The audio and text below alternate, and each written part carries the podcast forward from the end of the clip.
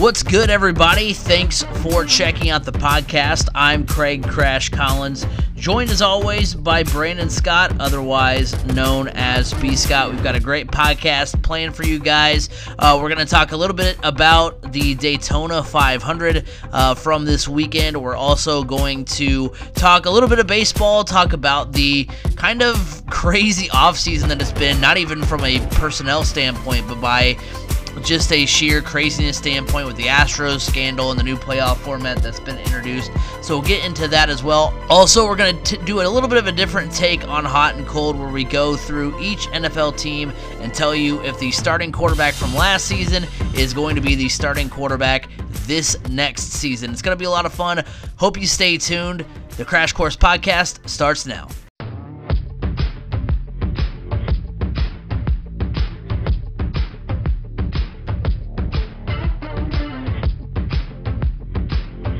Sometimes uh, we lift up the uh, curtain and let you guys know uh, kind of you know some of the behind the scenes stuff. So we we had originally planned to uh, record um, on Monday night. Uh, we were gonna let the Daytona 500 finish, um, and then we are gonna start recording uh, the podcast.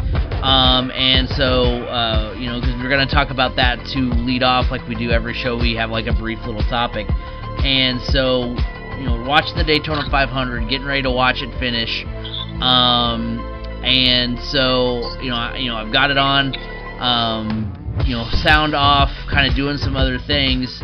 Um, and of course, the the big ticket thing to talk about, the big thing to talk about here in this whole thing is is what happens on the last lap, where Ryan Newman has the lead heading into the trioval uh, at Daytona. He's being pushed by Ryan Blaney. Uh, Denny Hamlin's coming to the outside to try to overtake him and take, get the win. Um, Newman's car spins, hits the wall, makes uh, heavy contact with the wall, uh, flips upside down, gets hit by Corey LaJoie um, on the driver's side window. Um, Hamlin wins the race by a nose, like literally the nose of the car was the difference over. Uh, second, second closest Daytona 500 finish ever. Right. Yeah, an incredible finish. Um, but everybody was just so worried about Ryan Newman, and rightfully so. I, you know, I was telling you, B, B Scott, before we started recording that, um, you know, when I initially watched it, um, I thought he got hit in the windshield. The way his car was kind of upside down, the way it was kind of looked for, uh, the way it looked from that kind of widescreen shot was that he got hit in the windshield. And I was trying to think, like, okay, is the how durable is that windshield? Because obviously these cars are so you know built for safety so construct so safely constructed um, and you know tested and tested and tested to make sure that if something like this happens it's you know you know the safety is the utmost concern. Um, and so I thought that's what happened. So like they keep cutting away to show Denny Hamlin. I'm like, no, I we need to know what's going on with Ryan Newman. Obviously, you know we weren't sure what was going on. You know they still have to show they you know Denny Hamlin all that stuff. But like I was not concerned at all with Denny Hamlin. I was like, no, you need to see what's going on with Ryan Newman. Um, I know Denny Hamlin's taken a lot of flack um, for his celebration and everything. Um, you know he tweeted out uh, Monday morning that he, or excuse me, Tuesday morning, uh, that he uh, that he took his earpiece out immediately after the race, so he didn't know what was going on with uh, with Ryan Newman, um, if you know the severity of the situation, um, and that kind of thing. The only, I mean there's some things we could dive into on how the situation can be handled in the future. I mean, just because it's you know, just because no one's really to blame here doesn't mean that uh, that something can't be done. The only thing that I really had an issue with, and B Scott, we talked about how you know we you know nobody has any idea what's happening. Um, I guess what I'm getting at, the only thing I really had an issue with was him doing donuts. But again, if he doesn't know, then that's you know obviously a, a whole other uh, conversation. Um, but yeah, the, thing that got me probably the most like oh crap this is this is really serious this is i mean i knew it was serious but like the thing that really kind of drove it home was you know as they get ready to sign off for the broadcast you know they cut to mike joy and jeff gordon and jeff gordon who you know I'm a big fan of Jeff Gordon. He's my favorite driver. You know, I know he can get you know very emotional in certain situations and in certain times, but you know you could tell he was holding back tears. Um, and that's kind of what drove it home for me. And you know, it was very worrisome. That's probably last night was probably the most I've refreshed Twitter um, in a while, as I'm you know we were just kind of you know looking for some information. You know, it's kind of one of those things where you know we talk about how good you know social media can be and, and how good you know it can be for information but in this instance you know you rely on it almost so much that you're like come on we need I, like we want to hear something we want to know what's going on um, and so, you know, finally, two hours later, we hear that you know it's non-life-threatening injuries. He's, you know, now it's come out earlier today that he's awake and alert. So, uh, man, I mean, it it's you know Jeff Gordon put it very well as far as you know we you know safety has come such a long way um, over the last 19 20 years but that still doesn't mean that there isn't that risk involved.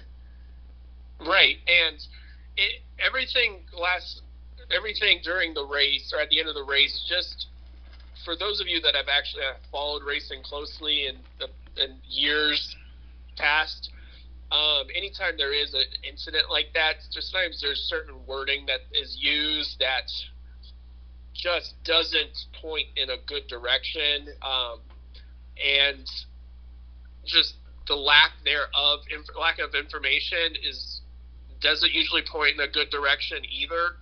So I was kept refreshing Twitter because I just wanted to know that what my gut was telling me was not true. My gut was telling me that we had lost Ryan Newman, to be honest. And I didn't want, you know, I don't want to put, didn't want to put any speculation out there, obviously. Um, I you know, but just some of the stuff, the way people were saying it, when Mike Joyce said, you know, Ryan Newman was uh, helped out of the car, taken and is being taken to a nearby hospital, and that's all we can report on at this time. That didn't speak very well to me. You know, a lot of people, and you could just see. I mean, obviously, Mike Joy has been there before. He's been there. He's done that. He's had to report on these types of things before. Jeff Gordon, on the other hand, this is really the first time he's ever been in that position with this type of situation, and you, his face just said it all. Um, the fact that he held it together was absolutely amazing. But him then saying that typically, if you know, the if that, that that wording, that way that Mike Joy put it, just didn't settle well with me. That made my gut feeling even more so. Uh, but typically, like even with an IndyCar recently, um, when Justin Wilson was tragically killed at Pocono uh, a few years ago, that was a lot. It was very reminiscent of that. But like when Robert Wickens was uh, severely injured in an accident at Pocono, they did inform us that he was alert, he was awake. Know, those types of things were were reported immediately. But in the Justin Wilson incident, that was not reported immediately. Dan Wheldon, that was not reported immediately. Those types of things. And then when they brought, it was reported that they brought out the black screens to block the view of fans in the stands. That's never usually a good sign either. And then also the report that uh, media were were told to leave the pit road area immediately. That's also never a good sign in my book either, because typically in these types of situations, the drivers and the teams are usually the first people to know uh, about any news. So I mean, maybe they were just trying to encase that result ended up happening. They didn't want the media to be around the drivers when they got that note that they got that word, um, because obviously their emotions would basically tell the story.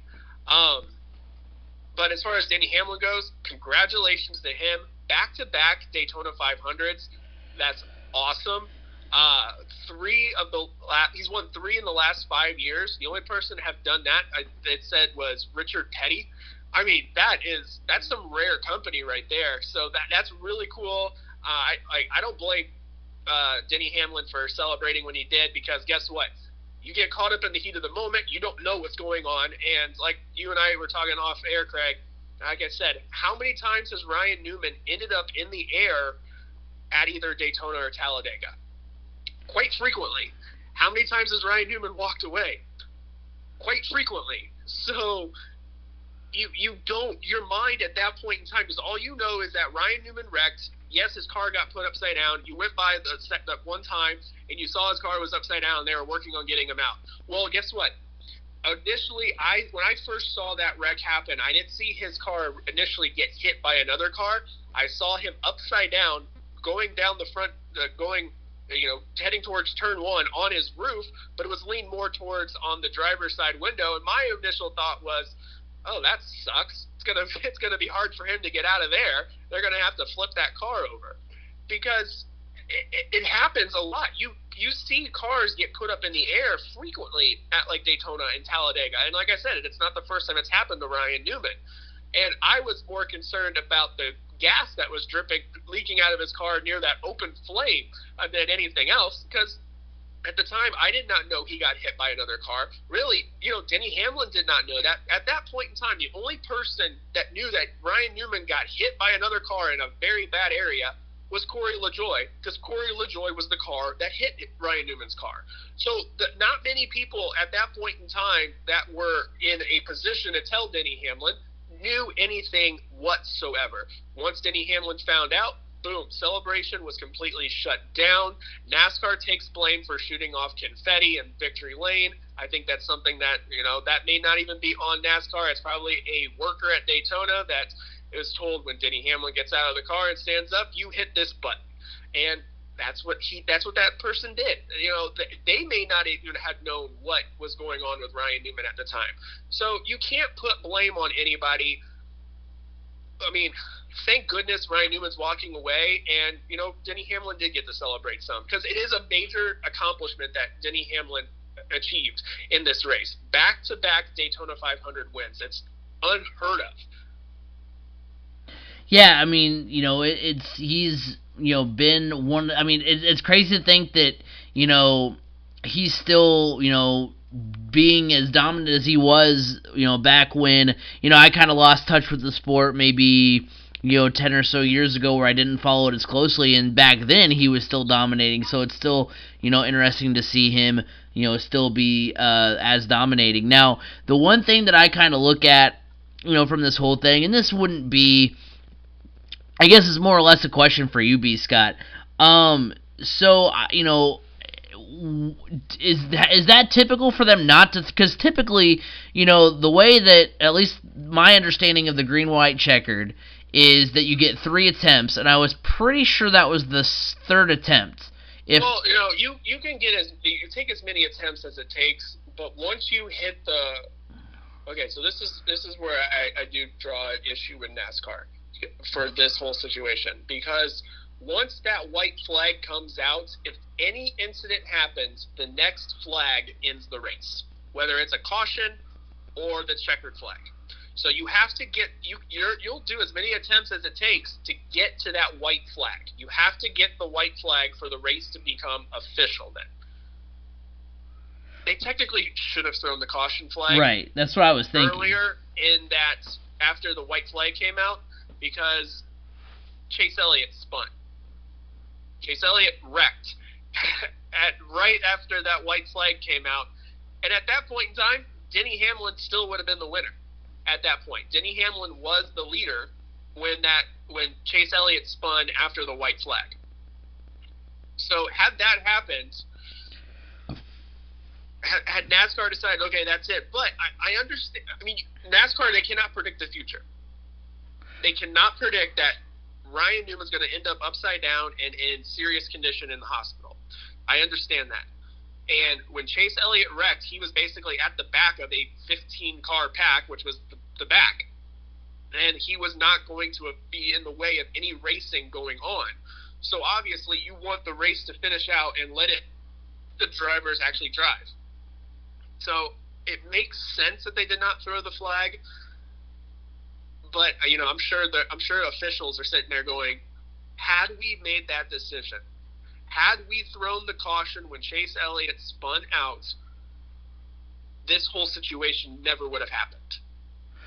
Right, and like but, I, like, like, I said, you, you can't predict the future. Well, you can't, and obviously, fan, at that point in time, fans would have been furious that NASCAR threw the caution for something that was not going to affect the race for the win. Well, and I and I mean, and, and maybe they've. I mean, I think they've done a good job about getting away from some of the frivolous cautions that they used to throw. Oh, um, yeah, yeah. But but um, I you know, and like I said, like just because a situation is blameless, like it's a freak accident, doesn't mean there's not something to be learned from it, and doesn't mean that there can't be something you know to be done about it in the future. That's all I'm saying. I wasn't saying it's NASCAR's fault or anything like that. Oh like no, no. I'm just saying that it's just kind of one thing that you you go, what if? right, right, for Now, sure. But at the same time, we all we would have been right here, right now, complaining about them doing that and saying we we didn't really get to see who had the bet, who could have made a move there at the end. Right. But and- all in all, I do have to say this: that was a really, really good Daytona 500. oh yeah, it that was, was probably one of the better Daytona 500s here in recent memory, and I, I just wish they would not do it to open the season. I know it's tradition, but oh my gosh, because then you start going to the same old, same old type speedways, and it's becomes the Kyle Busch and Kevin Harvick show all over again. And I just love Daytona. I love Talladega, the excitement of those tracks, because it's edge of your seat the entire time. It is the types of tracks that stage racing is perfect for because you have people making those race ending moves on lap 64. It's amazing. I love it. But, you know, th- that's not going to change. That's just my opinion. I just wish it was middle of the year or something like that. But. Well, hey, and I mean, I think it's cool because you got to take it all in and witness it and all that stuff with your son. Um, which uh, you know, I saw when I saw that post on uh, on Facebook, I was like, man, those those are those are great moments. I mean, obviously, you know, I don't have kids of my own, but um, I, you know, it made me think. That post made me think of, you know, really kind of the sp- first sports memory that I have with my dad, which was going to the Brickyard. Um, you know, back when I was, I think, I think I was eight years old. I can't remember. It was 1998, so maybe that's where I'm getting eight from. I guess it would have been seven or eight. Yeah. Anyway, not important. Um, but uh, you know, and that was just, you know, an insanely awesome time. And obviously, you didn't go to the race, but you know, it, it's still a cool moment that you got to share with your son, which I thought was awesome. Yeah, just don't tell him though that we ended up on Sunday watching the 2019 Daytona 500. uh, he was kind of fussy and not feeling too well last night or the night on Monday night, so uh, yeah, he didn't watch the race then. But uh, actually, no, he did. He did watch the race um, near the end, so he he did get to see some of it. But I was upstairs having to help my daughter take a bath, so. Yeah, but yeah, we watched the 2019 race together. But you know, he's two months old; he doesn't know either way. Exactly. See, it was just entertainment no matter what. Now, entertainment no matter what, I think, is the thought process behind the new uh, MLB playoff format, because that's what we're going to swing into a little bit. Um, you know, some MLB hot topics here um, as we as we kind of get into the more meat and potatoes of the podcast.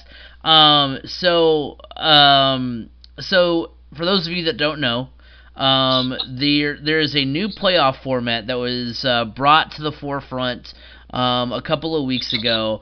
Um, where you know, don't worry, the the rant is coming. I, you know, I, I it, it, ugh. anyway, let's get into it.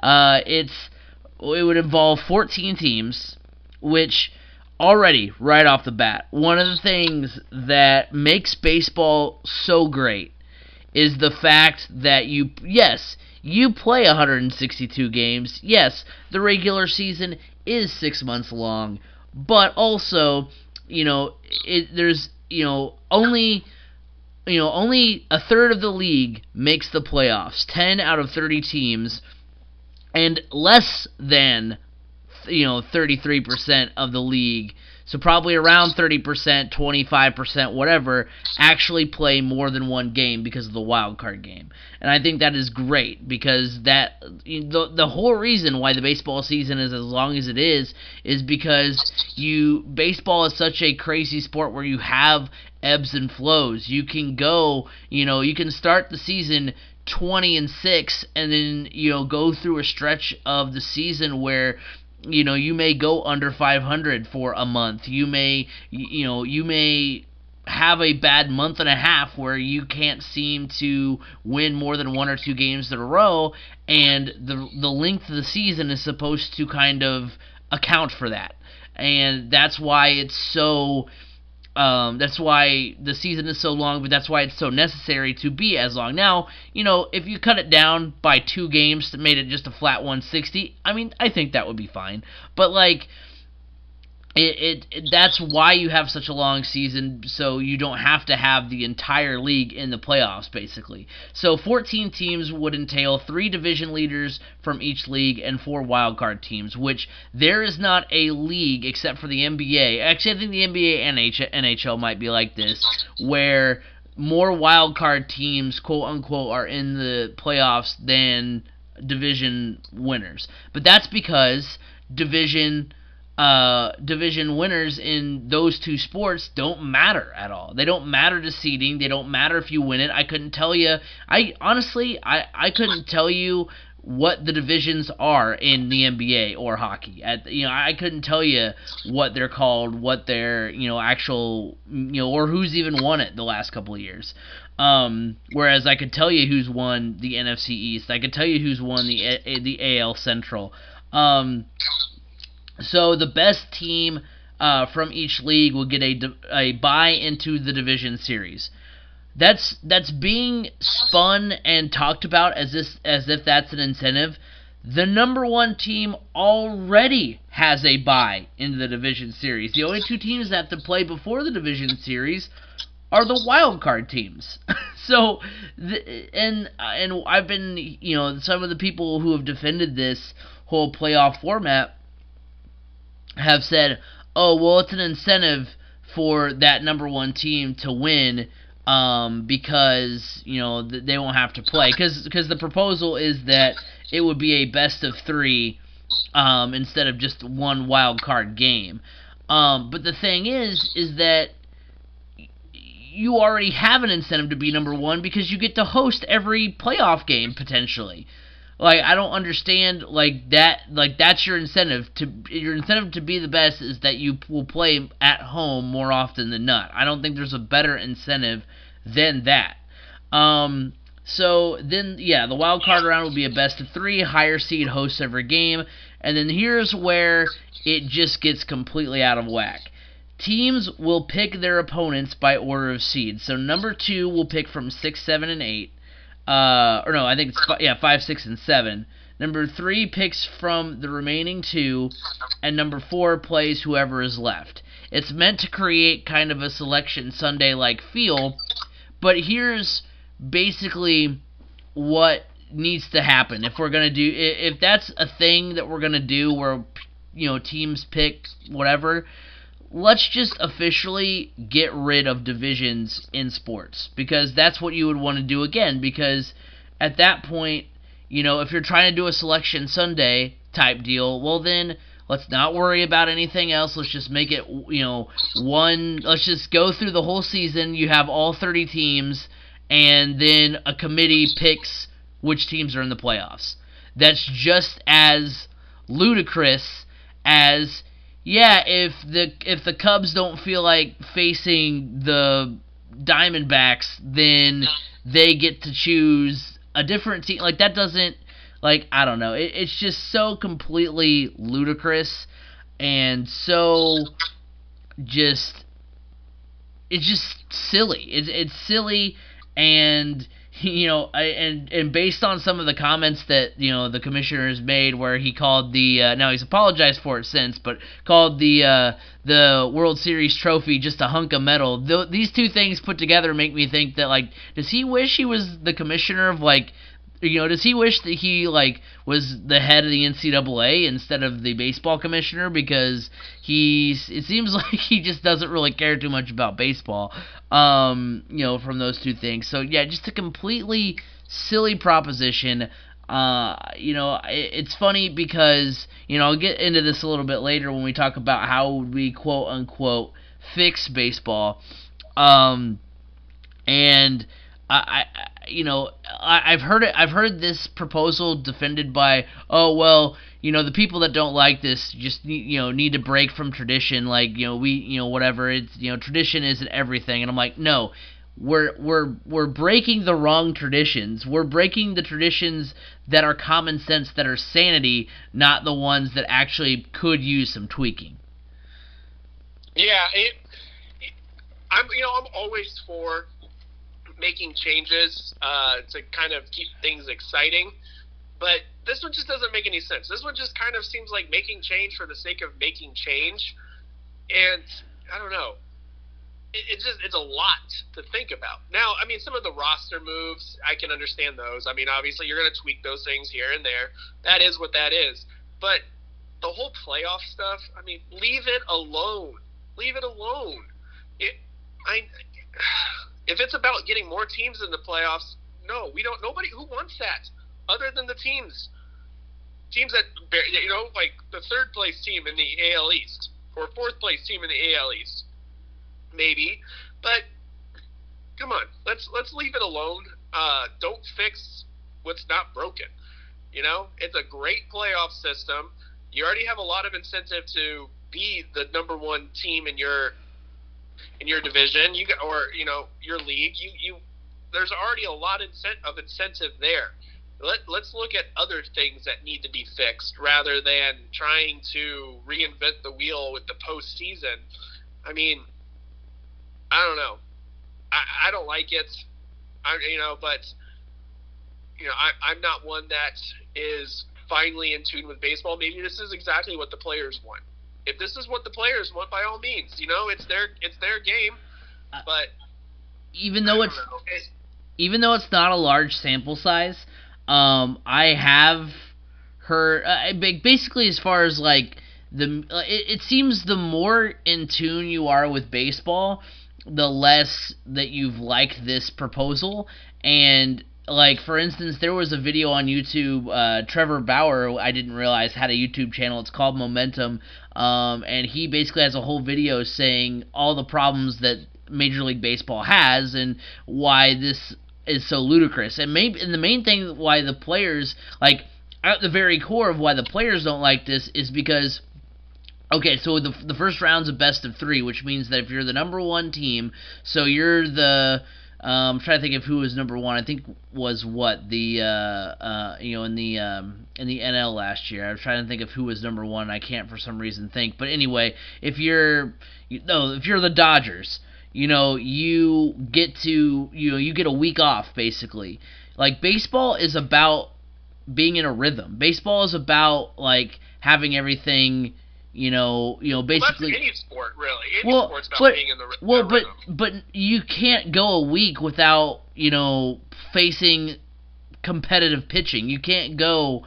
Uh, oh, you know, you're if you're, you know, like Trevor Bauer says in the video, heaven forbid that you're like if, for instance, in the Dodgers scenario, if Clayton Kershaw pitches the Thursday before you know the end of the season, then he's going to be off for 10 days. Like you can't have, like the more that you play, the better you are. And I understand like yeah, you know, it's like that in football, it's like that in basketball, but it's it's a little less than that because LeBron for instance, LeBron James is going to be on his game whether he plays once, you know, every week or once every month. But like Clayton Kershaw, while he's still going to be a good pitcher, is not going to be as crisp if he hasn't pitched in a month, basically. You know, you need that. You know, you need that repetitiveness. You need that tuning in. You know, you need to get in that kind of a zone uh, in baseball, and that's that's kind of the driving reason why players don't like it. Um, and, and, and like I said, I mean, you know, it, depending on how close you are to baseball, is kind of whether or not you are for or against it. But yeah, it's it's just it, basically what Trevor Bauer even says in the video is that it's it's the, what baseball needs to start focusing on is marketing their players and doing a better job of engaging, you know, its fans rather than being like, yeah, let's just kind of throw these random rule changes in and just kind of see what happens. Right. they just need to get somebody in charge that actually understands the game of baseball, and I don't think uh, Rob Manfred is that uh, that that person. Um, I don't think he gets it. Yeah, I, it's it's really starting to feel that way. Um, now there are um, some other rule changes uh, that are going to be instituted this season. Um, the rosters are going to be expanded from uh, 25 to 26. Um, so I like that. You can add an extra pitcher. You have a room. You have room. Um, basically, I, I mean, I'm assuming teams will kind of use that um, you know, they'll have an extra pitcher, and then, for instance, if you know, if let's say if you're the Cubs, Kris Bryant is a little nicked up, but you don't want to put him on the 10-day DL, you can kind of you know send a pitcher down and use that roster spot for that. So that'll be pretty beneficial. Um, there will be oh, and and also uh, in September when the roster usually expands to 40, it will now only expand to 28, which I think is a good move um, because you don't need you know, typically it's not ever the full 40 anyway because it's honestly just at that point your 40 man roster is all at the major league level because um, the minor league seasons have ended. So the, whoever's on your 40 man roster is who will be called up automatically during September. And so um, you know, I think that's the right move. A lot of times it's not even the full 40 and, and not full all 40 ever even play. So I think that's a good move. Uh, also, they've added the uh, pitcher, um, the uh, three batter minimum for pitchers, where the pitcher must face at least three batters uh, unless the inning uh, ends or pitcher is injured. I'm actually for this one. Um, it's mainly guarded at pace of play. Now, as someone who does like the strategy of baseball and how you know you can play the different matchups, um, you know it. I, I would imagine it's basically it's mainly geared to the playoffs, and if you know if you're gearing a rule kind of to the playoffs, then you don't and then why not put it in the regular season as well instead of throwing kind of a wrench into things come the postseason? Because basically, you know, games can take upwards of three and a half, four, four and a half hours. Um, especially in the postseason when you're, you know, okay, well, it's the fourth inning. Let's get somebody up to face this one batter, and okay, we, he faced him. All right, let's get somebody up to face. You know, they'll, you know, sometimes use, you know, six, seven, eight different pitchers. Um, it seems like for three innings of, of work basically, and and uh, and so that's why that's been instituted. I actually like it because like I'm sorry if it screws over some like lefty specialist, you know, over in you know over in Texas or whatever it might be, but uh, I think you know it, it it means that oh I think overall it kind of requires you to have more quality relievers, which I think is a good thing. Um, well, and also it it speeds up the game. I mean, right. How many times do you get into those middle to late innings of a playoff game, and you are, you're spending 20 minutes every every three minutes warming up a new like bringing out a new pitcher because they brought somebody out just to face one batter. It feels like you know if you if you're really wanting to talk about pace of play, which is a big issue in Major League Baseball, this is a huge step in that right direction. I mean. There was times where you would see like three different, maybe even potentially four different pitchers in one single inning in the playoffs, and it just made things go on forever. And, and for casual fans, they turn it off after a while. They're like, "This isn't. I'm tired of watching commercials." Right. And well, I, I want to see consistent action. Yeah, that's I think the next thing that needs to be instituted. Um, and I don't know how easy or or or uh, how not easy it would be, but because uh, you'll see a guy throw eight, you know, he'll throw let's say eight to fifteen pitches in the bullpen, uh, maybe more, probably more, you know, maybe along the lines of twenty. But and then he'll come out and throw eight more, uh, at, you know, after coming out. Uh, you know, I mean, maybe you need that extra bit of warm up. I don't know. Uh, I'm not. I've never been a major league baseball player, eh, but I mean, that's another thing that I I know people have brought up too, um, where why you know, why would you, after just throwing 20, 25 pitches in the bullpen, why do you need to throw eight more once you're now on the mound? And maybe it's just getting used to the mound. I don't know. Anyway, yeah, I maybe because it's probably. I, my guess is I don't mind that. It's obvious because obviously they're getting out there. They're they, you know they're trying to get the mound comfortable for them, obviously, and then also trying to get their their sight.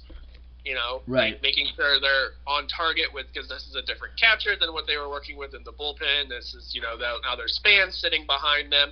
That, they're just trying. To, I understand that, and so that but that's why I'm I'm, I'm glad that they're instituting a three batter minimum.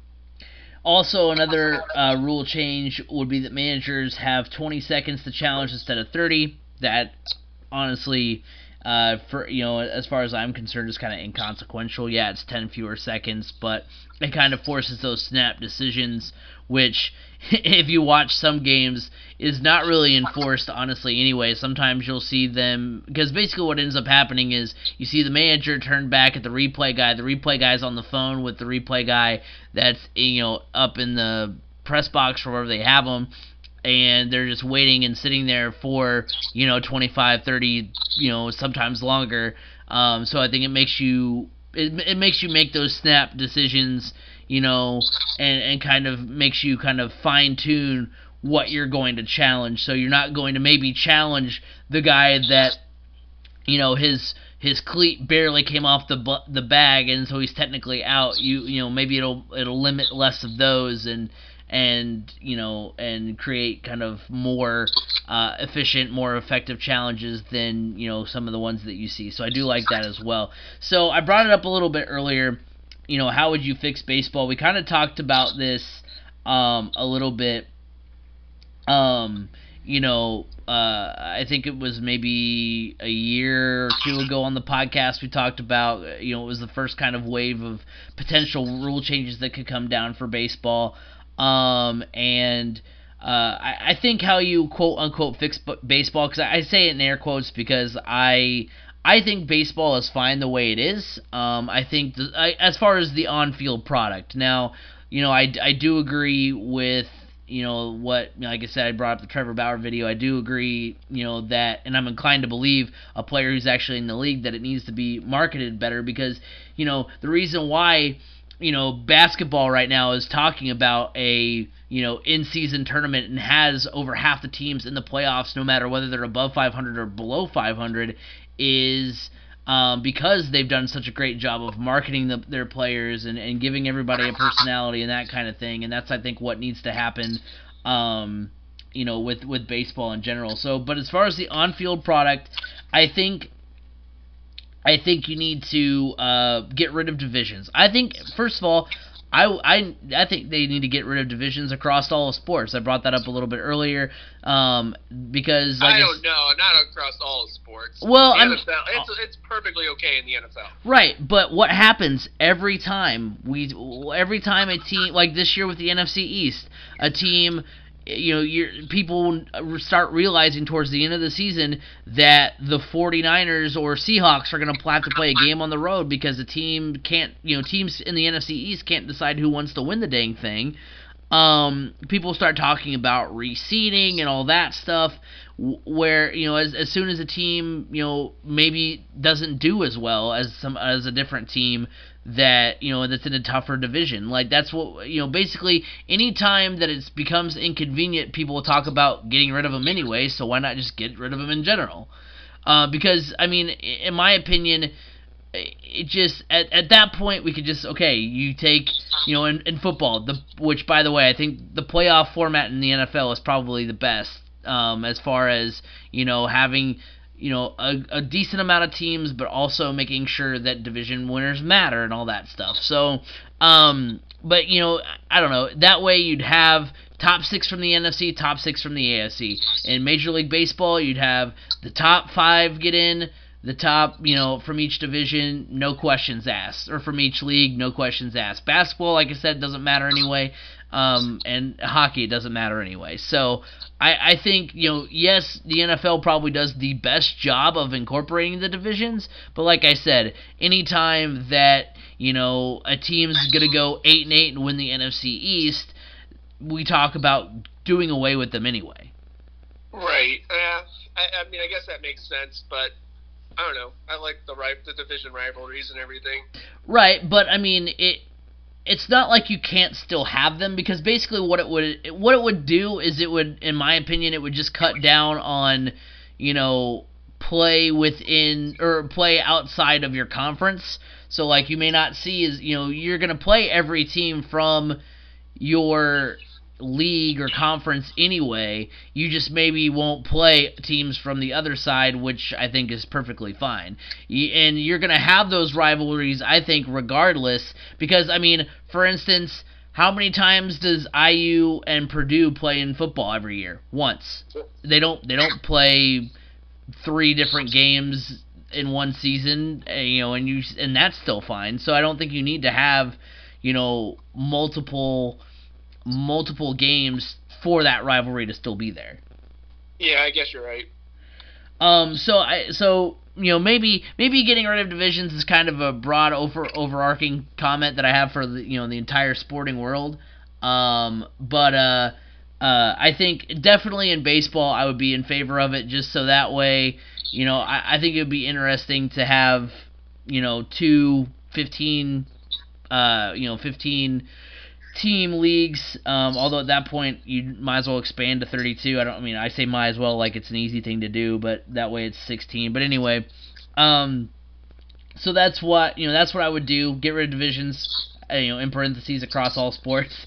And then the second thing would be, heck, I really like what the uh, what the NBA is doing with where they're talking about having an in-season tournament baseball in college starts off with some with tournaments that are in warm places and that kind of stuff. Hey, you know where they're at for spring training? Warm places, Arizona, Florida. What if, you know, what if the teams had a tournament. I don't know the logistics of what you'd have to do, but what if there was a tournament played with all the spring training teams in um, you know, in Florida, all the spring training teams in uh, Arizona, and then there's a three-game series for the champion uh, uh, in like Texas or some place like that. It would take some time out of the first part of the season, but that's when it's cold anyway. That's when it's in most places. Obviously, not for L.A. or for any place like that, but like you know, it.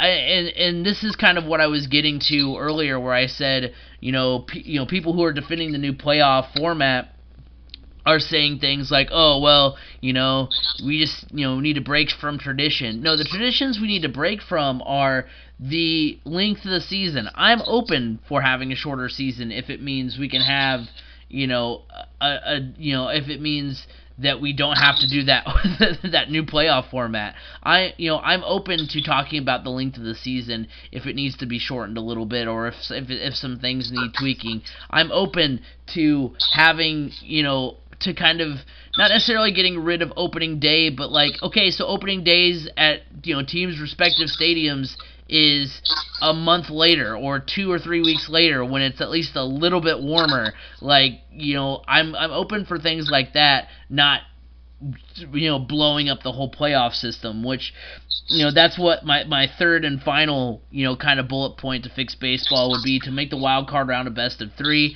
i think if you tweak the end of the season a little bit made it you know the wild card game wild card whatever a uh, a best of 3 i don't think it would disrupt things too much. If you started it you know cuz basically the the season ends on a sunday division series starts on uh, Thursday and Friday, so I think you could potentially start the wild card series on Tuesday. It would be over um, on Thursday, and then you would start on Saturday, and then and then uh, you know for the other league it would be Wednesday through Friday, and you'd start Sunday. I don't think that would be too much. It might be kind of drifting into what we were talking about earlier with with you know a long break in between games, but at least I, the wild card round being three games, I'm good with. I just don't need 18 wild card teams. right. Yeah. So for me, I I love the change, like I said, of making a three batter minimum for uh, pitchers. I love that. I mean, obviously, unless there's injury. Um, the biggest change that I, I mean, that I would make, um, you know, I do like. I agree with the three-game wild card, the best of three wild card series. I think that would be exciting. I, I do like that. But the biggest thing I want to add that they have in the minors, they talked about adding it in the majors, but is a pitch clock. There's, I want the I want the pace of play to be picked up. You know, And guess what? If you have a pitch clock, that's that may not give enough give teams enough time to steal your signs too. I know things are going to be moving, so they won't have enough time to study everything. So throw in a pitch clock. I think that uh, picks the pace up a little bit. Um, and you know maybe have some fun, have games at different places. I don't know. You know, they yeah they do the series in London and everything. That's okay, but I don't know. But maybe once in a while have the major league teams play at a minor league park. I I don't know, to kind of shake things up to get fan bases energized again. You know, I feel like that if you're not a fan of the Chicago Cubs, New York Yankees, Los Angeles Dodgers, or Boston Red Sox, or maybe even the Cincinnati Reds, it's they're just kind of a dull fan base, to be honest. And I don't know if you're trying to if you go to into other your team's minor league parks, that may drum up the uh, fan base for your with your minor league team. Yeah, and they already they already do things like that with like the uh, the Little League Classic, and they've had games at like uh, military bases before and that kind of thing, which is pretty cool. Um, and that would be kind of like a thing along the lines of like a beginning of the season tournament. I mean, what better way to kind of give back to the community that you know the because I mean you you think about it, the the the communities that have spring training teams like that's the biggest thing going on that year. I mean, yeah, they have minor league teams, but they legitimately have, you know, um, you know, major league teams in their facilities for however long. So I mean, that's pretty crazy to think about. So having a, t- a tournament like that at the beginning of the season would be great. Um, yeah, I mean, I mean, I, I'm 100% with you. I was, I was a little worried though. I thought when you said what they've done in the minor leagues, that they talked about putting in the major leagues. I thought you were going to talk about where they put the uh, the batters that or runners at the first and the second to start like after the 13th inning and extra inning games. I was like, that's something I never want to see. No, no, no, no. That that that disrupts the actual game, like longevity of the game itself. I, I don't like that. Uh, but yeah, a pitch clock I think would really help. Now you brought up uh, sign stealing when you were talking about the pitch clock. Uh, that's kind of going to be the final thing we talk about in the world of baseball. Um, so just kind of you know some further things with the Astros uh, sign stealing scandal.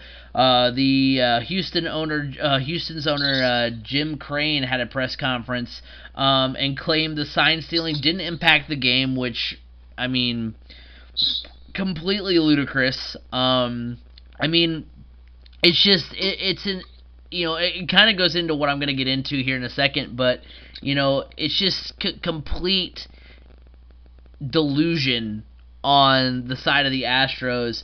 Uh, Rob Manfred had a press conference on Sunday where he said he would have liked to have punished the players, but he granted them Im- immunity so that that way they would testify.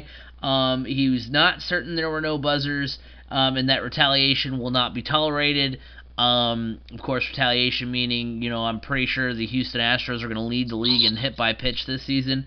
Um, but, you know, and it kind of, it, it kind of, it, what stinks about it is that, you know, when the first initial punishment for the Houston Astros, well, the only punishment that's been handed down to the Houston Astros first came out, I defended um, Rob Manfred's, uh, you know, punishment because I thought it was it was harsh.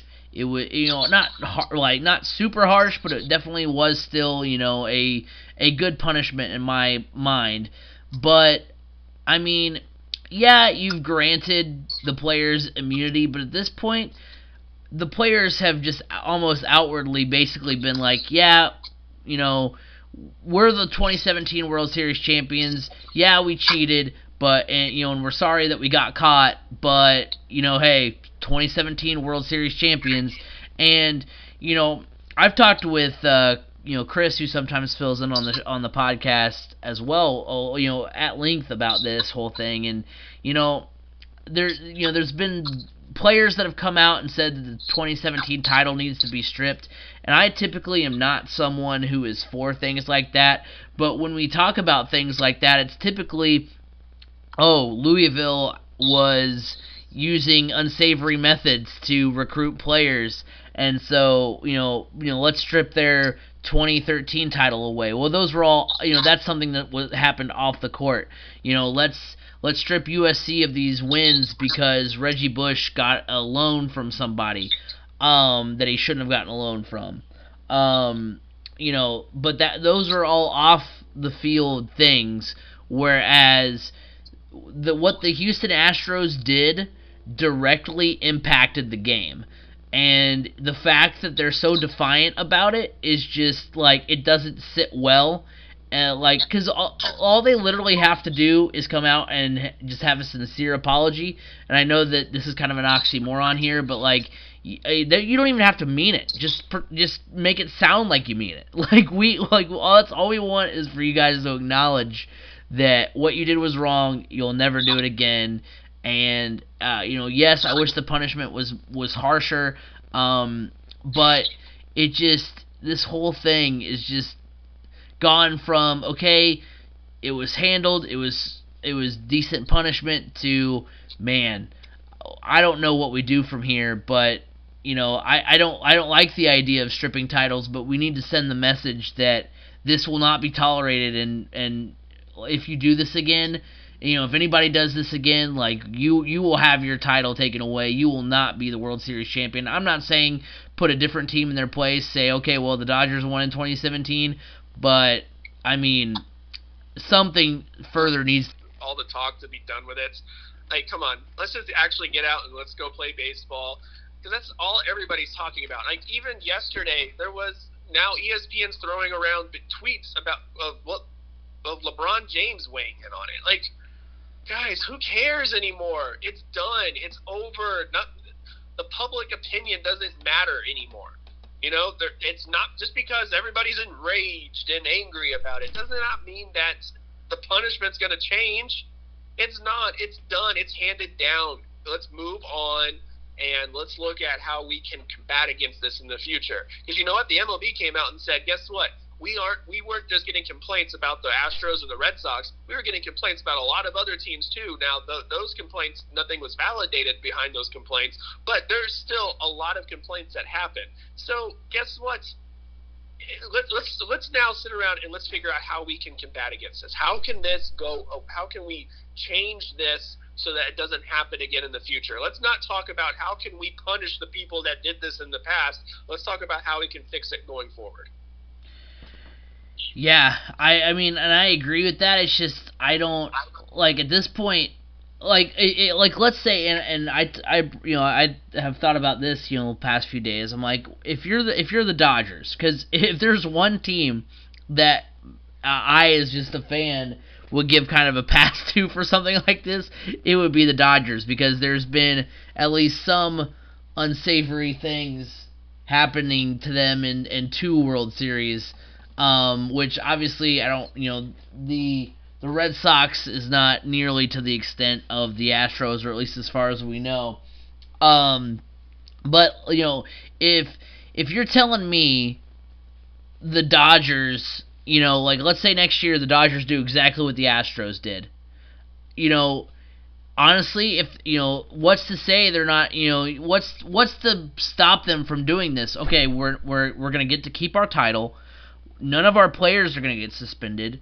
We're going to lose a little bit of money as a team, but it's not going to come out of our actual payroll that you know we need to make sure like it, yes we're going to get fined it's going to you know, it's going to hurt, you know, our owner, but it's going to be a fraction of what, you know, it's going to be pocket change to our owner. It's going to be pocket change to our organization. It doesn't come out of, you know, the same money that is used to go after free agents. We're going to lose a couple of draft picks, but at least we got our World Series. Like, I don't, like, there needs, like, yes, I mean, I don't know what you do at this point. You probably don't do anything, but I don't know that there's enough there to combat, like, to combat this going forward because if I'm a team, honestly, if if I look at what the what what the Astros have gotten away with both before the punishment and after the punishment, I mean, I feel like the the benefit far outweighs the cost.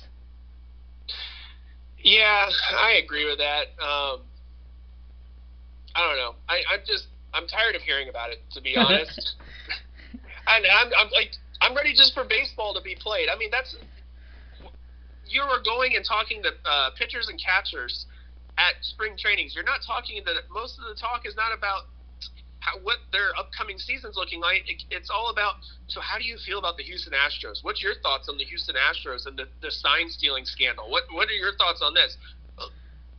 Let's focus on the upcoming season. You know, I mean, it, we have a full season of baseball that's just getting ready to get started here, and we're we're talking about stuff that happened in the past, and that's what we're focused on so greatly is the past. It's time. I'm done with it. Let's move on.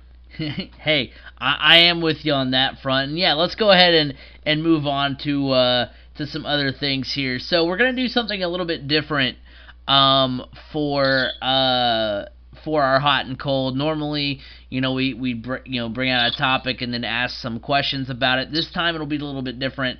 Um, we're going to uh, basically predict, give our thoughts on who will be the starting quarterbacks for each team in the NFL uh, for week one of the 2020 season. So I'm going to read off a quarterback who I mean I, I was gonna do who started the last game, but obviously people rested their starters, so it's gonna be based off of who I would imagine is number one on the, these teams' depth charts. Um, and hot means we think they're going to be there next season. Uh, cold means that we don't think they're going to be the quarterback for that team going uh, into 2020. And then we're going to tell you who we think is going to be there um, instead. So we'll go uh, division by division um, through uh, the AFC, and then we'll go to the NFC. So we'll start first with the AFC East and for the Patriots. For me, uh, so the, obviously the quarterback, you know, QB one on the roster right now is Tom Brady. I'm going to say that's a hot take. I think Tom Brady is going to be the quarterback for the Patriots in 2020. Um, you know, we've we've heard a lot of speculation about where it could potentially go. Uh, some of the main ones, you know, for a while, the rumor was possibly like Indianapolis or LA. Then the rumor was that it, he could potentially be going to San Francisco, which doesn't make any sense to me. Um, and so, um, you know, basically, the longer that this has gone on, the more and more I think. Now, obviously, you know, I, you know, obviously, there's a certain amount of time before you can actually sign free agents, but, um, and so that's another reason why it's taken kind of as long. But, you know, Josh McDaniels is going to be back uh, for the Patriots. You know, I I think they're maybe another player or two away.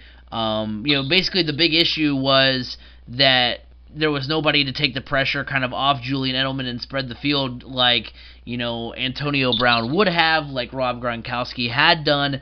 Um, and so I think that that's not necessarily a easy problem to fix, but that is an easier problem to fix than, oh, hey, your entire offensive line needs to be redone or something like that. So um, I, I think it's an easy enough problem to fix. Um, and so uh, you know, and the, really, I mean, honestly, the only three situations uh, that make the most sense for me are, you know, for Tom Brady are the Patriots, the Cowboys, and the Colts. The Colts, I don't know if that's going to happen. The Patriot or the uh, the the Cowboys, you know, makes sense from a personnel standpoint. Doesn't make sense from the standpoint that they already have a good quarterback in place in Dak, Dak Prescott. So I'm going to go with the Patriots. I think he stays there. Uh, for the Bills, um Josh Allen, that's a hot take. They run it back. Heck, I, you know, honestly, if we were to make our predictions for the league uh, this year, um, right now, I think I might shoot, you know, go a little crazy and pick the Bills to win the AFC East. That's how confident I am uh, that they're going to be back in the playoffs this next year. So Josh Allen, you know, a hot take for sure. The Jets are still all in on Sam Darnold, so that's a hot take. Uh, he's their quarterback. Uh, and then for the Miami Dolphins, they uh, their QB one on the depth chart right now will be Ryan Fitzpatrick. That, of course, is going to be a cold take. I do think they draft uh, Tua with uh, the fourth pick. I know there's been a little bit, you know, as more and more mock drafts come out, there's been speculation that someone might trade um, to get in front of the Dolphins to get Tua. Um, I, you know, I don't. Obviously, the Bang. I don't think the Bengals are going to take him. Uh, I don't think the Redskins are going to take him. They just took a quarterback last year. Um, I, you know, the Lions are kind of tough to kind of figure out. Um, but they do still have Matt Stafford, who, uh, I mean, yeah, he's had his injury issues, but you know he has got him to the playoffs before, so um, we'll kind of see on that. So those are the teams in front of the Dolphins. So I, I feel pretty good about saying that Tua will be the quarterback for the Dolphins in 2020. All right, so the Patriots, I'm, Tom Brady. I'm gonna say that's a cold take. Uh, there seems to be some bad blood brewing between Tom Brady and Robert Kraft based on some things that were that happening uh, over the past couple of years with uh, Tom's TB12 training program. Um, so honestly, I, I feel like Tom Brady's time in New England's done, and I feel like you know it's they're going to move on and they're going to uh, figure they're going to figure out something different. Bills, Josh Allen, hot take, no explanation needed there. Jets, Sam Darnold, hot take mostly because they sold the farm to try to go get him, and uh, he, he's a good quarterback. He is a good quarterback. It's just the Jets are just a uh, a dumpster fire of a franchise right now.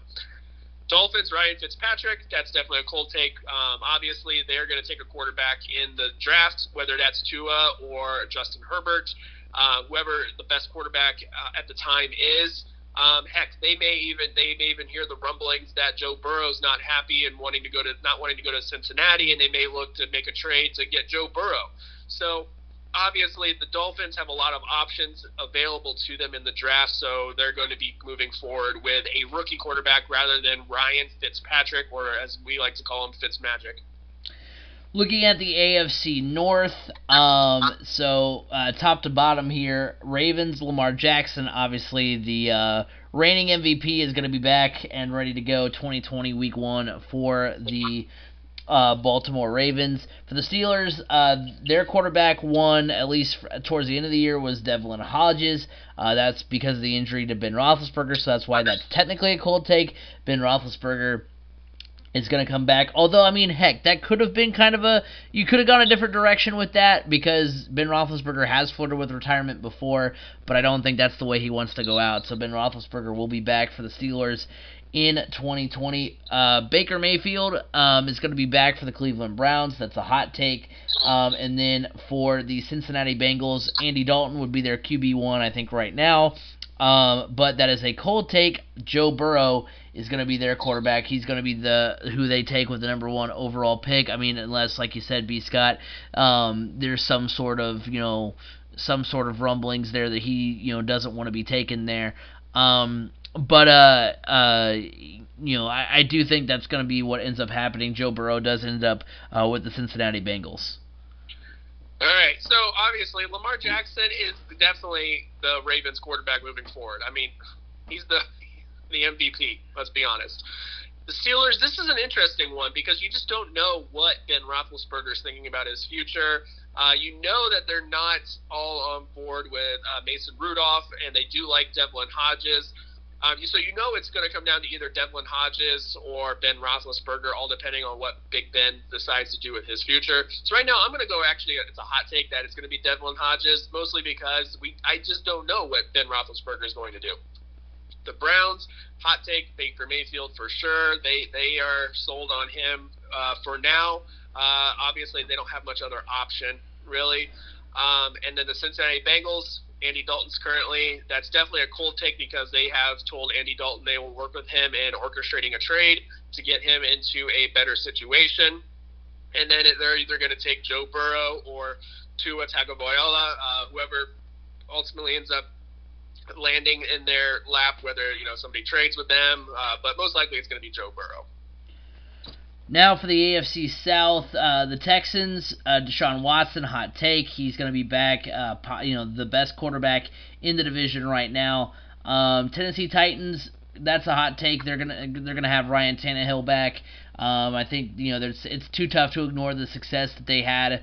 Um, you know, in the postseason with Tannehill, and I think that he, I think Tannehill just kind of needed that. You know, we see that sometimes in sports. You get that kind of new scenery. You know, he, you know, he was okay in Miami, He gets moved to Tennessee, and now he's he's going to be the guy of the future for the Titans. For the Colts, excuse me, for the Colts, um, Jacoby Brissett was is their QB one. That for me is a cold take. I think the Colts go out and get a new quarterback. Um, you know, like I said, I, have talked about the potential of uh, Tom Brady. Here's here's the two two directions I think the Colts should go. Um, or I think the Col- the Colts will go because there's been a lot of speculation that the you know that the Colts uh, will try and go out and get Philip Rivers, which that honestly that doesn't make any sense to me. I think it, it's it needs to be one of two things. So the reason why you wanted Tom Brady is kind of a play, uh, quote unquote, you know, placeholder, if you want to put it as mildly as possible. Um, I mean, you would be doing so uh, under the the under the plan of hey, we've got Tom Brady in here, so whether or not our quarterback of the future is Jacoby Brissett or somebody somebody that we draft over the next couple of years, they're going to get a chance to work closely with Tom Brady, pick his brain, basically get to you know get uh, tutelage from the you know the one of the greatest, if not the greatest quarterback of all time. Um, I mean, yes, Philip Rivers has had a had a good career. He's been you know solid, but it doesn't make sense. You know, you, you I, I don't think that that's going to become a new trend where you see guys get signed just for the basis of hey, they're going to come in and be the kind of the um, the teacher to whoever you bring in to actually be the quarterback. And you know, it doesn't make sense to bring in Phil Rivers for a year or two and then go back to Jacoby or or do something like that. So um, I think that they go um, you know, they, they do go after a new quarterback. I don't think they're able to do anything really drafting wise to try to go up and, um, you know, and try to go get a Tua or go get a Joe Burrow. Um, you know, I, think the, you know, Chris Chris Ballard, you know, values too much of what he's got um, which is not a bad thing uh, to make you know an insane trade to try to get to number one or number four. Um, and so uh, that's not going to happen. So I think they go and kind of look at what they've got in free agency. Um, and that to me, I think the best fit would be Teddy Bridgewater. It's he's a good mix of veteran while still being young. Of course, he was you know the the savior for Minnesota until that really nasty leg injury. Um, you know, kind of derailed his career for a little bit, but he showed this year with the Saints that you know he's good enough to be a quarterback at a high level. So uh, that's who I'm predicting comes to Indianapolis. It makes a whole lot of sense. Um, you know, because they're they're not in position to get a guy like Burrow, to get a guy like Tua, and at the same time, you know, oh shucks, Chris Ballard's made such a good roster that I I don't know that you would be able to be like, oh well, we'll just you know don't make any changes. We'll be bad next year, and we'll get Trevor Lawrence. I think they're they're not going to be picking in the top part of the draft next year either. I don't think so. Um, I, I think if you know you, you yes, Jacoby's solid. I don't think Jacoby's a bad quarterback, but they need to have another plan. I think Jacoby's going to be backing up Teddy Bridgewater this year. Um, and then the Jaguars, their quarterback number one right now uh, is Gardner Minshew. Um, I think that's a cool take. They brought Doug Marrone back. Um, I think to you know, you just signed Nick Foles last year, so I think you kind of bring him, you know, you give him one more crack at it.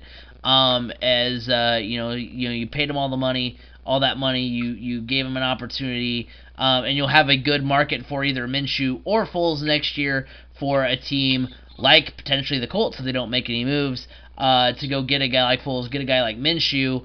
Uh, if uh, you know, to you know, if they're not in position to draft uh, Fields or Lawrence next year. So I think Nick Foles is going to be the quarterback for the Jaguars uh, starting off the 2020 season. All right, so the Texans, it's Deshaun Watson. It's always going to be Deshaun Watson, so that's hot. Titans, if they can re-sign Ryan Tannehill, he is their quarterback. Um, obviously, he's a free agent, so they're going to have to compete against some people. But hey, he could very well end up being a franchise tag candidate for the Titans because they know what they have with him. But at the same time, they also want to keep that franchise tag in their back pocket for in case they can't come to terms with a long-term agreement with Derrick Henry. The Colts. Jacoby Brissett is currently the quarterback. You know what? I'm going with Colt. Um, let I mean, you just it's so tough to tell which direction they're going to go. Are they going to go with they're going to draft Jordan Love at 13 and have him sit behind Jacoby Brissett for a year? I don't like that. Mostly, I, I, I like the idea of Jordan Love. I don't like the idea of him sitting behind Jacoby Brissett for a year because all it takes is one bad game for Jacoby Brissett, and the fan base turns on him, and they are wanting Jordan Love right then and there, even if he is not ready. And so that, that causes a. I feel like that like, for Jacoby Brissett, he would underperform because he's constantly looking over his shoulder. So that's why I think it's a cold take. Honestly, I think Jacoby Brissett ends up getting cut because if the Colts do decide to cut him, his uh, cap hit is uh, not nearly as much as it would be if he were to start, if he were going to be on the roster.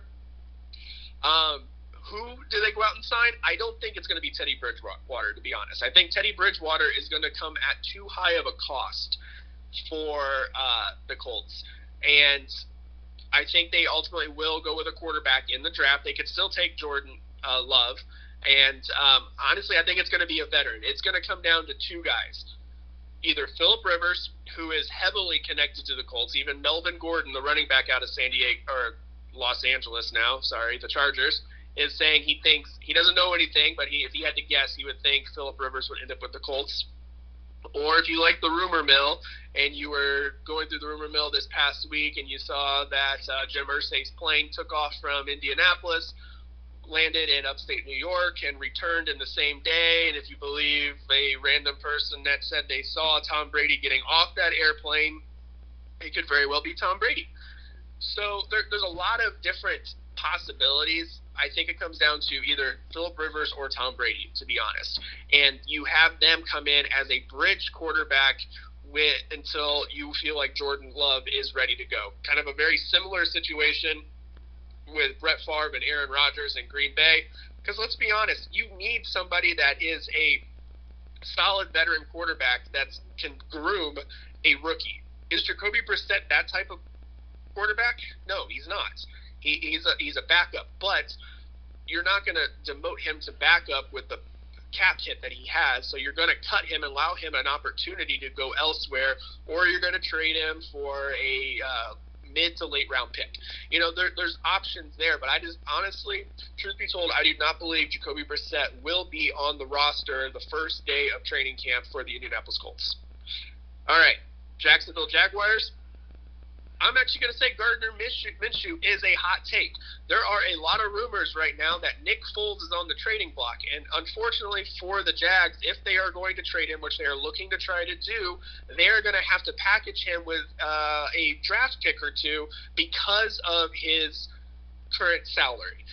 Teams aren't going to want to take that on without taking something in return for it as well.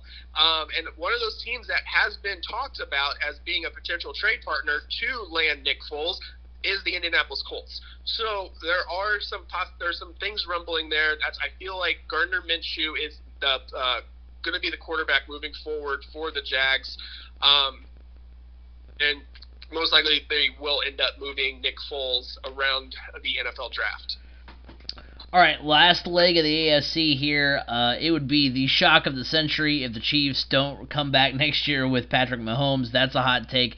The Raiders, you know, they've been linked here and there to other quarterbacks for that. You know, Jon Gruden, um, you know, doesn't want Derek Carr as their quarterback. He is right now, and I don't really see any indication that he won't be. Um, so Derek Carr is a hot take. He's going to be back. Philip Rivers is an obvious cold take because he's already been told he's not going to come back with uh, the LA Chargers. And I'm gonna actually, it's it's kind of a wild scenario, but it's funny. I actually realized I thought, you know, when I made the outline and kind of, you know, tweaked it for, you know, myself, you know, what my, you know, what I would kind of be thinking along the lines of and that kind of stuff, and and kind of hashed it up a little bit. Um, I forgot to put a team or a player down for LA as far as who I thought was going to end up there um, and be their starting quarterback.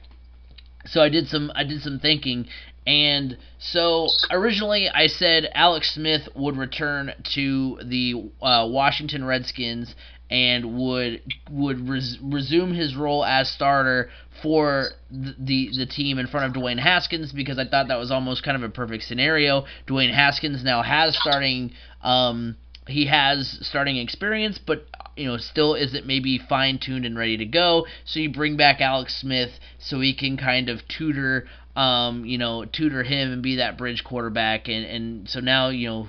Dwayne Haskins has that playing experience, but also gets to pick the brain of, of a uh, of a you know former number one overall pick. So that's what I was thinking there. Um, but you know, I, you know, I was thinking, you know, what would be an interesting thing? You know, Alex Smith has played um, in California before. He's hungry. He's ready to go back.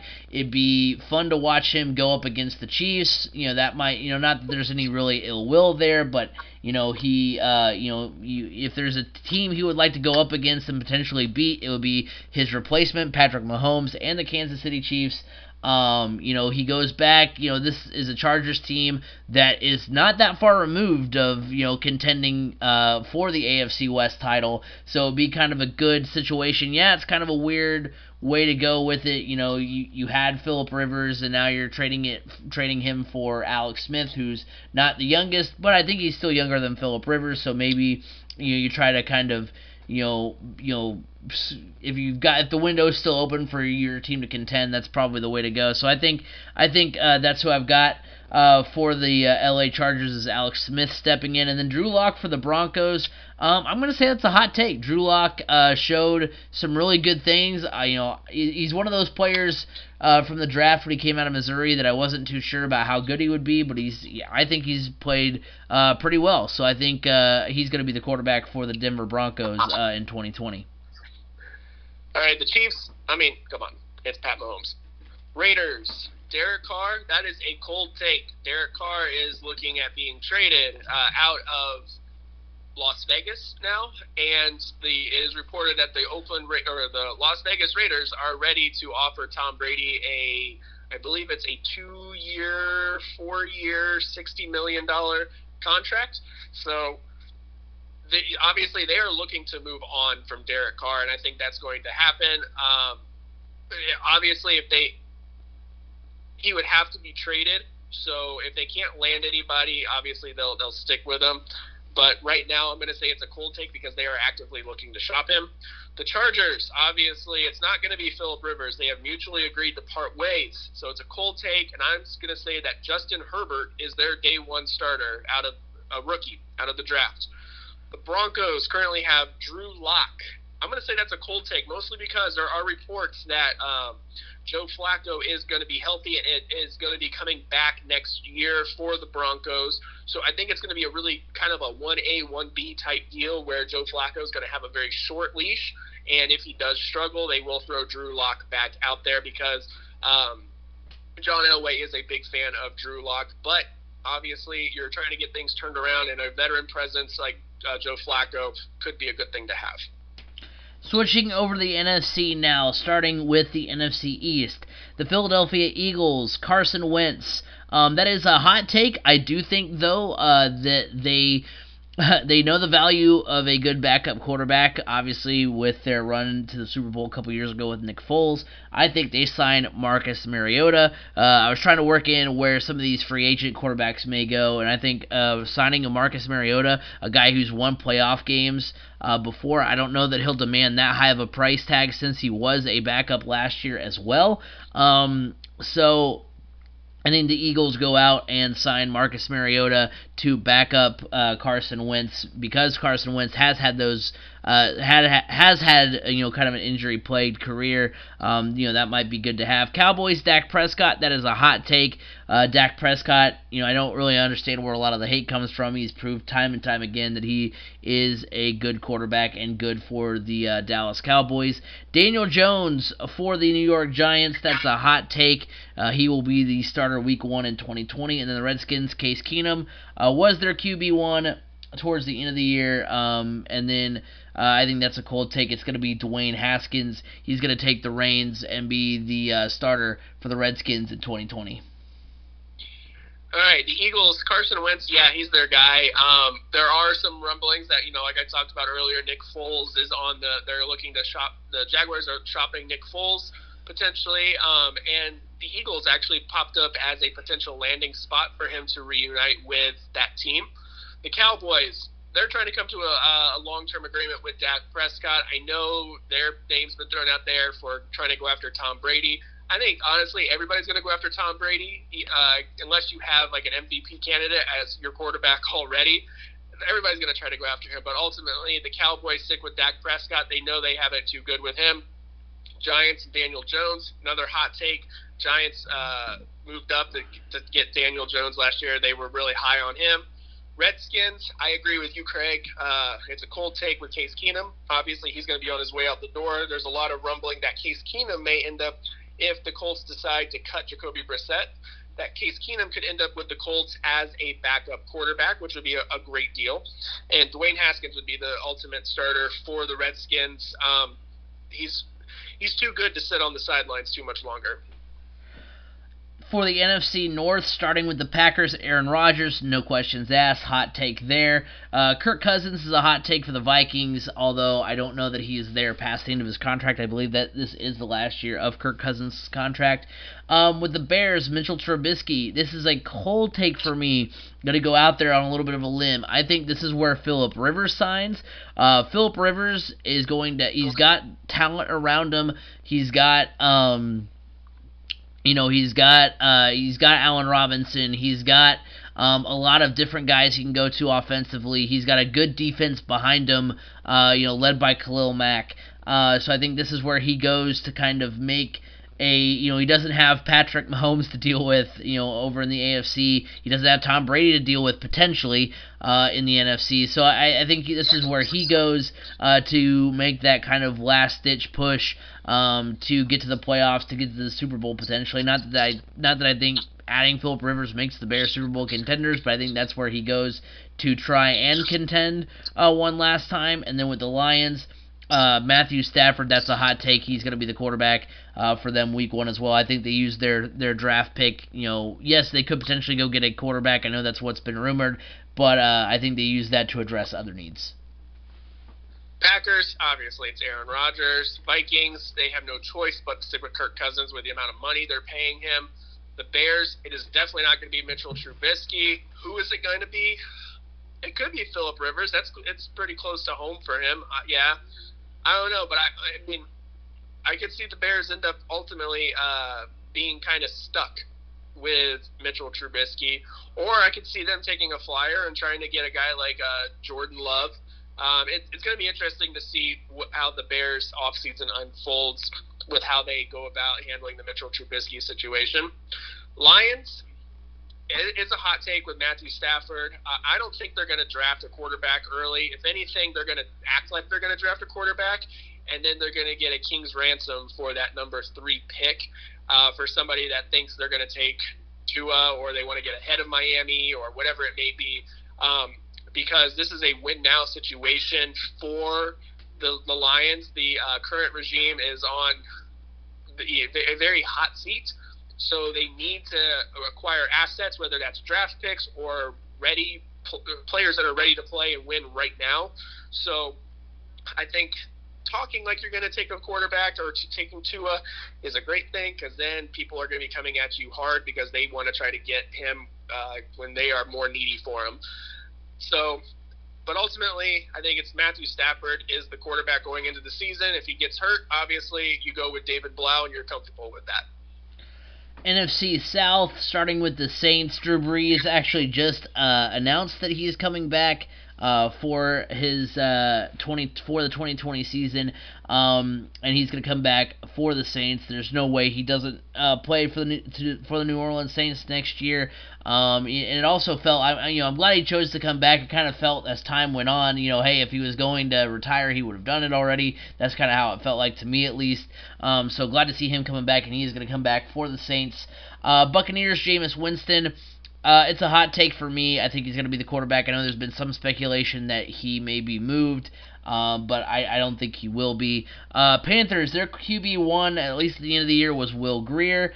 Um, I think that they signed Case Keenum as a backup because of all the injuries to Cam Newton, but it's almost like Cam Newton's fallen off the face of the earth. Like we, uh, you know, yeah, he's been injured, but I feel like no one's talking about him as far as you know coming back and, and being you know back to form. So I, I think that's what's going to happen. Cam Newton's going to come back.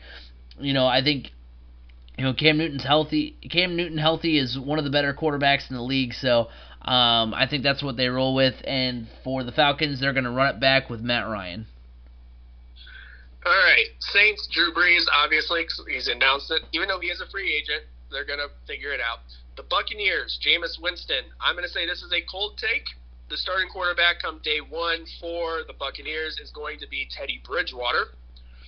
Uh, the Panthers, you know, I'm going to say this is a hot take. It's going to be Will Grier. Um, I, I feel like they're ready. They're going to move on from Cam Newton. I don't know why they would do that. It's just it just seems like that's the, the move they're going to be ready to make. And I honestly I could see Cam Newton ending up in uh, Chicago. That would be a great fit for him and for the Bears. The Falcons, obviously, yes. Hot take, Matt Ryan. He's not going anywhere. Uh, he's he's solid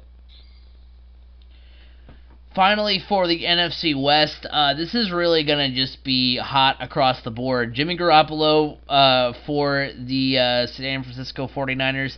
And I, I, you know, B. Scott, like you said, you know, um, if you have a chance to sign Tom Brady, do it unless you've got a quarterback already in place that's you know an MVP candidate. I know there's been some rumors that Tom Brady would sign or you know would sign with the 49ers. The 49ers will try to go out and get him. It doesn't make sense to me just because you just made it to the Super Bowl with Jimmy Garoppolo. It's not as if Jimmy Garoppolo played bad during the regular season, the postseason, or even really in the Super Bowl. Um, you know, it's not like Garoppolo gave this catastrophic performance where you think about moving off of him. Um, I don't think.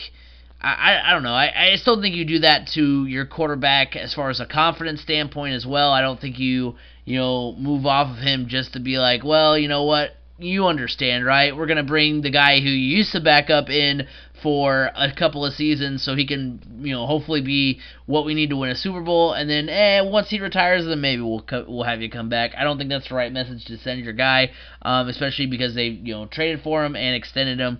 So Jimmy G is going to be the quarterback of the Niners. Uh, Russell Wilson, uh, obviously, is going to be the quarterback again for the Seahawks. They're going to run it back there. Jared Goff. Um, crazy to think that a couple years ago, um, you know, he was looked at as a bust.